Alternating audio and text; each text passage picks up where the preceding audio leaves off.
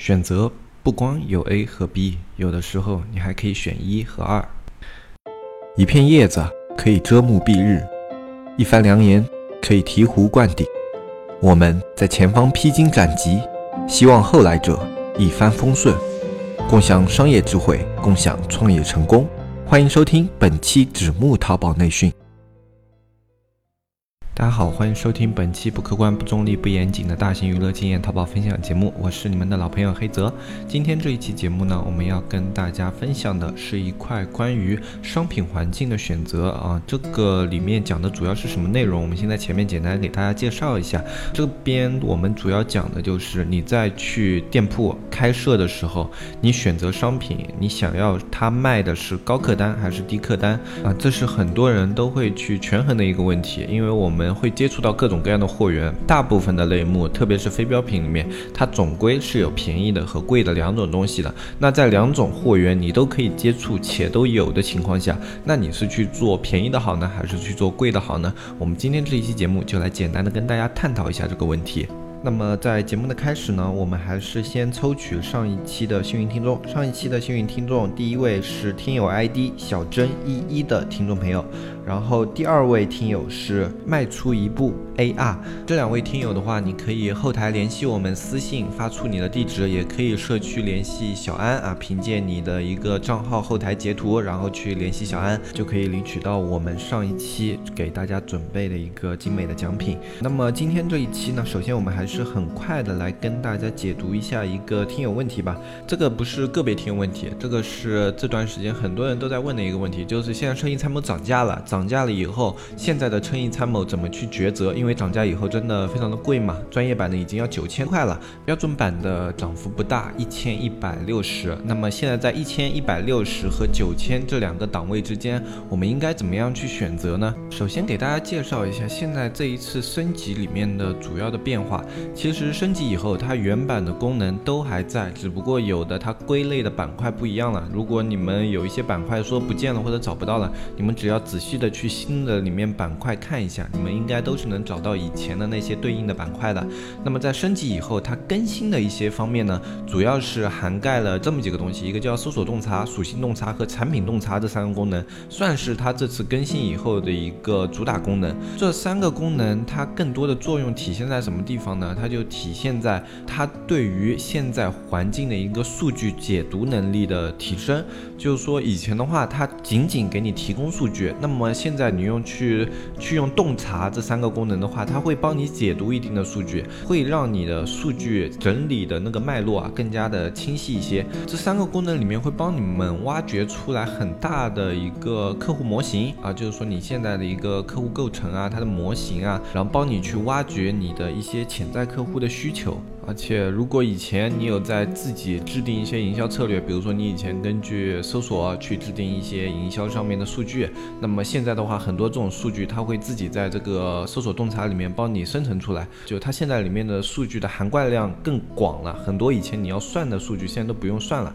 那么这是它现在的一个主要的提升。我们简单的过来给它做一个总结的话，就是说它现在把它里面的一个大数据模型做得更加的精准，更加的多样化。如如果你是一个非常偏重数据运营的店铺啊，比如说你以前就一直是依靠生意参谋里面的数据，然后去把这些数据做归纳、做总结，然后去制定自己的营销目标，根据这些营销目标和数据表现去做自己的运营策略的调整。对于这样的店铺，你去买一个九千块的专业版的生意参谋，那是非常有用的，而且它会给你提供非常大的一个便利性，可以减轻以前你很多的一些工作上的压力。但是呢，如果你以前仅仅是拿生意参谋去做一些选词啊，或者说去做一些简单的那种啊非常简单的一些数据的抽查，比如说去看一下转化率啊，或者说去看一下你的一些进店啊这样的一些功能，对它的使用率不是特别高的卖家，我们建议你不要去呃升级成九千块那个版本了，因为对你来说，呃这个版本它的意义不大。就这种卖家的话，大部分是中小卖家或者说是小卖家，那么对。对于小卖家来说，去买这个九千块版本的生意参谋，其实意义是不大的，因为小卖家的话，他们还没有上升到就是数据营销这样的一个层面，更多的是根据自己的实际情况，比如说资金情、资金情况、人力情况，还有资源情况去调整自己的运营策略，大部分是这样的一个状态。对于这样的一个卖家群体来说，如果你去买一个九千块版本的这样的一个生意参谋的话，你也仅仅是能看到，哎呦，我能看到这个数据啊，哎，这样好像看了一堆很厉害的数据，什么啊，这个客户潜在的一些能力啊，什么什么的，但这些数据其实对你的店铺来说没有参考性啊，你该怎么运营，其实还是怎么运营的。给大家做推荐呢，反正就是，如果你以前是重于数据运营的，你去用九千块的版本；如果你以前本身是中小卖家的，用的是基础版本的，那你就依旧使用基础版本去找一些搜词啊什么的这些东西就够了，不用去特地升到九千块这个版本，它对于你运营方面的提升，并没有我们想象中的那么厉害。至少我们目前观察下来是这个样子。如果我们后续挖掘出了生意参谋里面某些新的用法，特别特别实用，让它可以价值这个九千块回本的话，我们也会在节目里面给大家做一个分享。那么目前我们对这个生意参谋的评价就是这个样子的。那好，接下来的话就进入我们今天这一期的节目。今天这一期的节目主要就是说，你的店铺里面，如果你现在有选择，你可以做低客单和高客单的两种商品。在你有选择的情况下，你应该是去做低客单的好，还是去做高客单的好？这是很多人在选选择货源的时候会遇到的一个问题，也是非常实在的一个问题。那么对于这个问题的话，我们这边是这样解读的：这个问题没有一个绝对的答案，但是你有一些思考的方式，你是可以借鉴的。比如说，啊，首先产品的数量是你很重要的一个指标。如果说你那个高价商品，你如果去做的话，它的品类可能只有五到六个。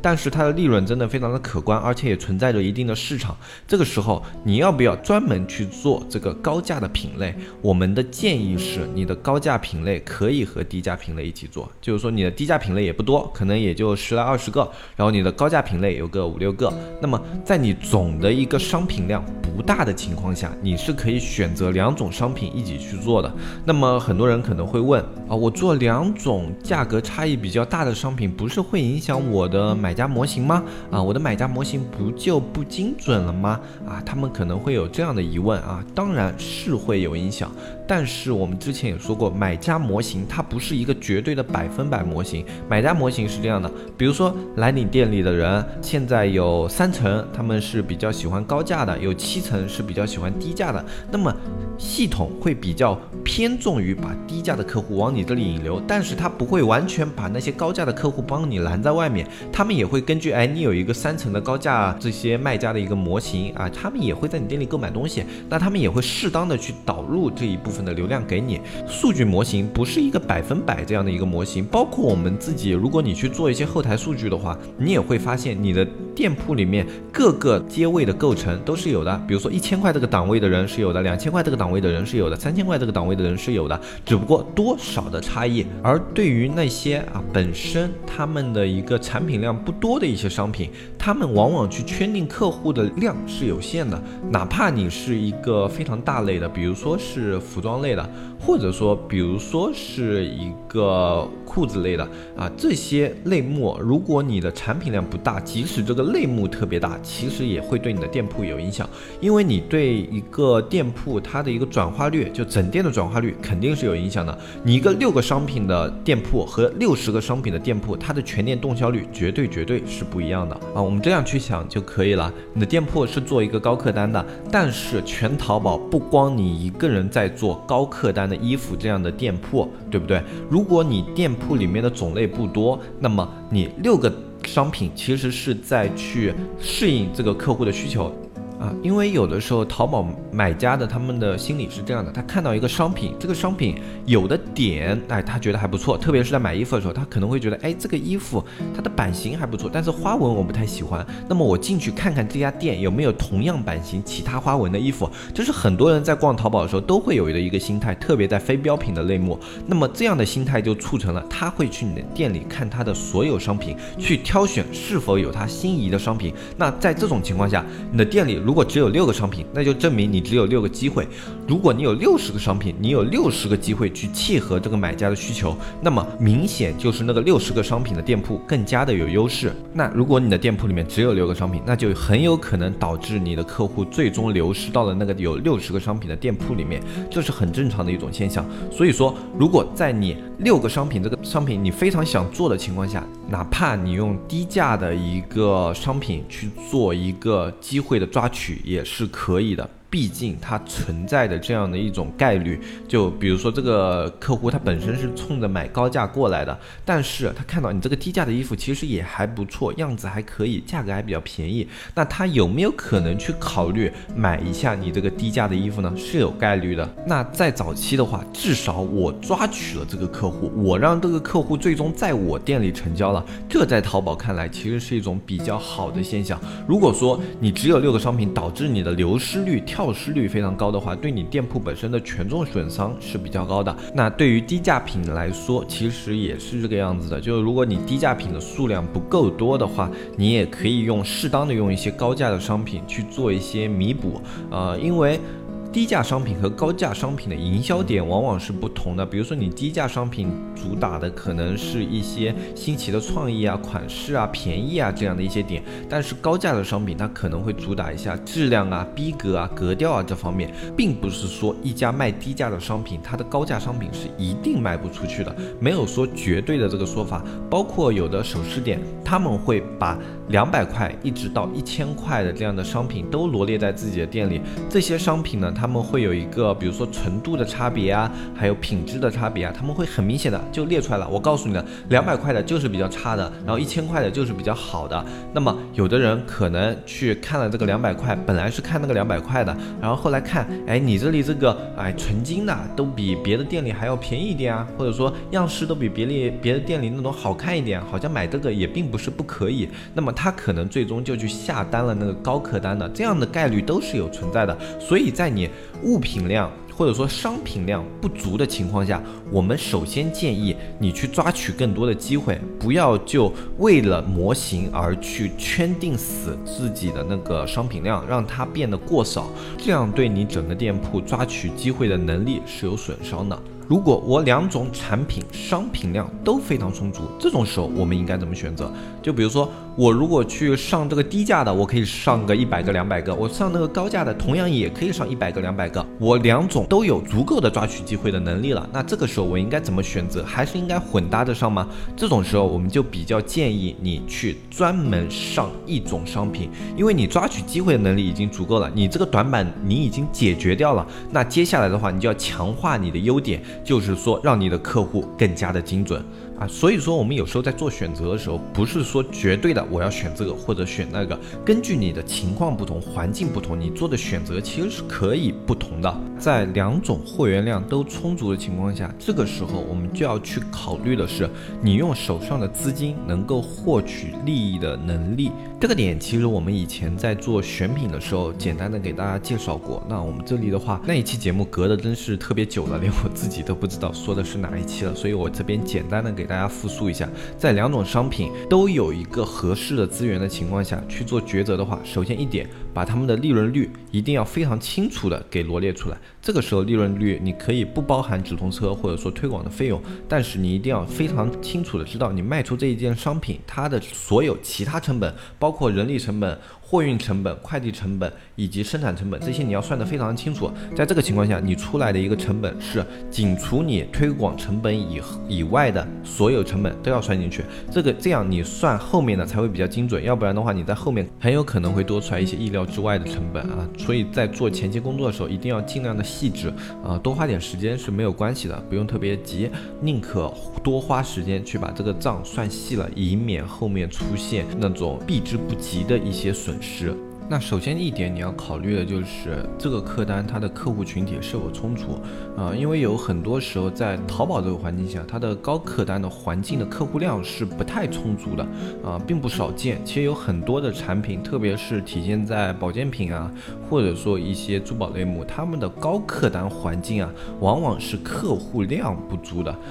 你可以限制区间价去观察一下它的总体的付款人数在多少。那么淘宝数据的话，我们大家众所周知，你要给它去稍微打个折扣。像高客单环境的话，会比较好一些，你可能打个七八折就够了。那么你去打个七八折以后，看一下这个客单它在最前面那个第一梯队，它的流量和一个购买的付款占比大概有多少？如果它的第一梯队的一个购物量都非常非常低的话，就是说一个月购买它人很少。的话，那么你就干脆就不要去考虑这一块的市场，因为这样的市场做起来真的是非常的吃力啊。本身一个机会成本比较小，然后你还要去这样的一个市场里面冲击啊，去给它做推广的话，会更加的难，而且挫败感会比较强。一般去做这种类目的商品，它的利润量要非常非常的可观，你才有可能在淘宝上去运营这种客单级别的一些商品。比如说你的利润有五到十倍，哎，那你也许可以考虑一下，专门做一家店去运营这样高客单的产品，啊，否则的话，它对你的营销能力啊、运营能力啊，以及你去拓广渠道能力都是非常非常强的。这种商品很多商品啊，他们的渠道是不仅局限于淘宝的，他们会用品牌营销、形象营销来营销自己的整个店铺，然后通过外面的营销，最后转到淘宝来成交。这是很多这类商。铺的一种做法，呃，我见过这样的商铺很多呢，他们都是线下，哎，他们做的非常的好，然后他们线上仅仅是作为一个渠道，比如说这一家。呃，定制月饼吧，就这样说吧。他们月饼出产量很小，而且价格非常非常非常的昂贵，但是真的品质非常的好。外地的人呢，也想要经常能够吃到这样的月饼。他们在线下也许过去了，然后吃到那里月饼非常的不错，然后在线上的话他们买不到。商家为了方便他们在线上开出这样一个口子，这是很多这种高客单就可以说是轻奢类啊，或者说奢侈品类，他们在线上的时候做的一些方式。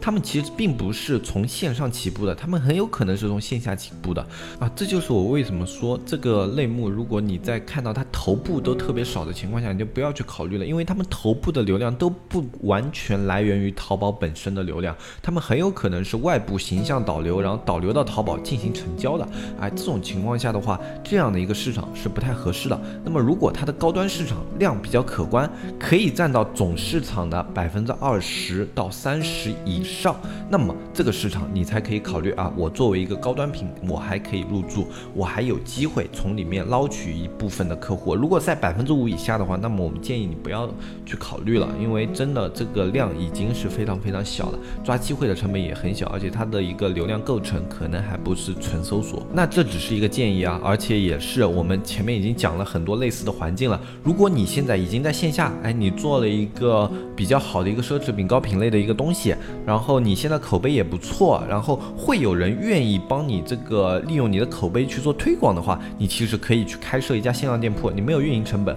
它仅仅作为一个渠道，让你可以更广泛的辐射你这个店铺的范围，哎，这种思路是可以的，还有一些类似的思路也是可以的，那不要一概而论，我说它它的量小不能做，那你就不做，其实你自身如果有条件可以把这种东西做出来的话，你符合某些方面的特质的话，还是可以去考虑的。那对于低品类的东西也要考虑的一个点，就是说你的运营成本足不足够。推广以后让你的利润回本啊，因为低品类的东西呢，很有可能它的一个利润空间是非常小的，可能有的产品啊百分之五或者百分之十都有。我们见过很多他们压低价压得非常夸张的，包括我们自己认识的一些运营朋友，他们的营销手法都是非常夸张的。比如说之前的话，我们去跟一个卖女装的一个朋友聊天嘛，啊就去看他店铺啊，然后哎这边说哎你店里的衣服还不错啊，他说我。老婆想要。在你的店里买些衣服啊，我能不能从你厂里去批货价买几件？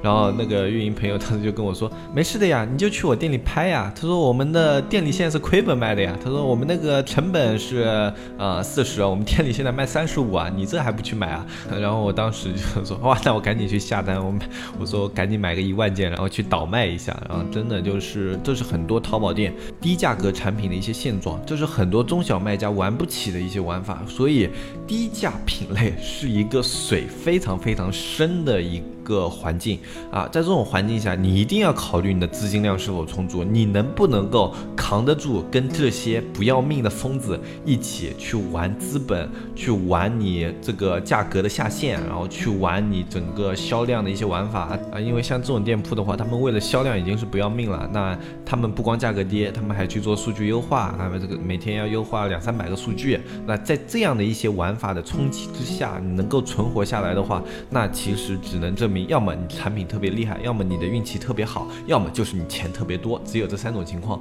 因为现在像这类运营的玩法的话，他们经常就是赚和亏都是以千万这个单位来计算的，而一般类似于这样的一些淘宝店呢，他们往往也不是以淘淘宝店作为单品类收入啊，他们的玩法很多就是自己有线下有实业，有稳定的供货渠道，那么供货渠道可以稳定的产生多少千万的一个利润，那么他们在线上就以这个利润为基础啊，把这个作为一个基础，然后我去亏这里面的百分之四十或者百分之五十，那就是我的一个资本，那我就拿去淘宝里面亏了，那么亏完以后。我接下来淘宝才进入一个盈利期，在盈利期能赚多少是多少啊，能够平本那还行，不亏不赚。那如果有的赚是最好，那有的亏的话，那就等于说今年这一票没有干好，那也就算了。他们的资本可以支撑他们这样玩，所以他们并不是说是真正的亡命之徒，他们是有多方面一个风险在进行对冲，在进行抵消的。那如果你要进入这样的一个环境的话，你的资本量一定是非常充足的，这已经不是一百万两百万的问题了，一百万两百万你可以在。这个类目活下去了。如果你规划的够好的话，你可以产生利润了。你至少有一定的产品可以给你做一些表现啊，你可以获取到稳定的一个流量和渠道。那么，如果你不奢望什么大富大贵，你就想着投入进去的钱能够有一定的回报，那是可以做到的。你只要运营规划的够好，是可以做到的。那么，在这样的一个资金量情况下啊，只要你的产品不是特别差，可以考虑一下。那么，如果你的资金量还没有达不到一个这样的水平，然后你。的产品还是一个低价位的产品。那么我们建议你这一块的市场就可以考虑稍微往后啊做一个优先级，因为真的它的要做起来的风险是非常高的。那么高客单的产品虽然它不容易做起来，但是它的风险相对来说也比较的小一些啊。当然，我们今天聊的都是建立在你自己有这样的资源的情况下啊，就是说如果你两边客单资源都没有的话，你宁可去多花时间找一些好的货源，不要为了说冲一个什么样的市场再去找。找一个什么样的货源啊？您。应该是去找一个货源，去考虑它适不适合目前这样的一个市场啊，这样是一个比较顺畅的逻辑。如果你是为了打一个市场，然后去找一批货源的话啊，往往可能这个货源找的太仓促，不是特别的好，然后这个货源它里面的很多东西你没有考虑进去啊，失败的可能性是比较高的啊。那么今天这一期呢，我们主要就跟大家讲了这么一个商品环境的选择。如果大家对这些方面的东西还有疑问的话嘛，就在评论下面留言。如果有机会的话，我在下一期的话会挑选。一些比较有代表性的问题，给大家做一些回复。当然，这一期我们依旧是有抽奖环节，在周一的时候会给大家进行开奖。这一期的奖品呢，依然是我们的装饰画。那今天这期的节目就给大家简单的说到这里。如果你对电商里面的更多内容感兴趣的话，可以添加我们的社区。我们社区九月十五号以后会有一个涨价，这段时间加入还是比较划算的。兴趣的话，你添加我们详情里面的微信“纸木电商”的拼音，添加我们的客服小安，小安会给你具体介绍一下我们的社区以及我们现在进行的一些活动，那么今天就跟大家说到这里，我是黑泽，我们下期再见，拜拜拜拜拜。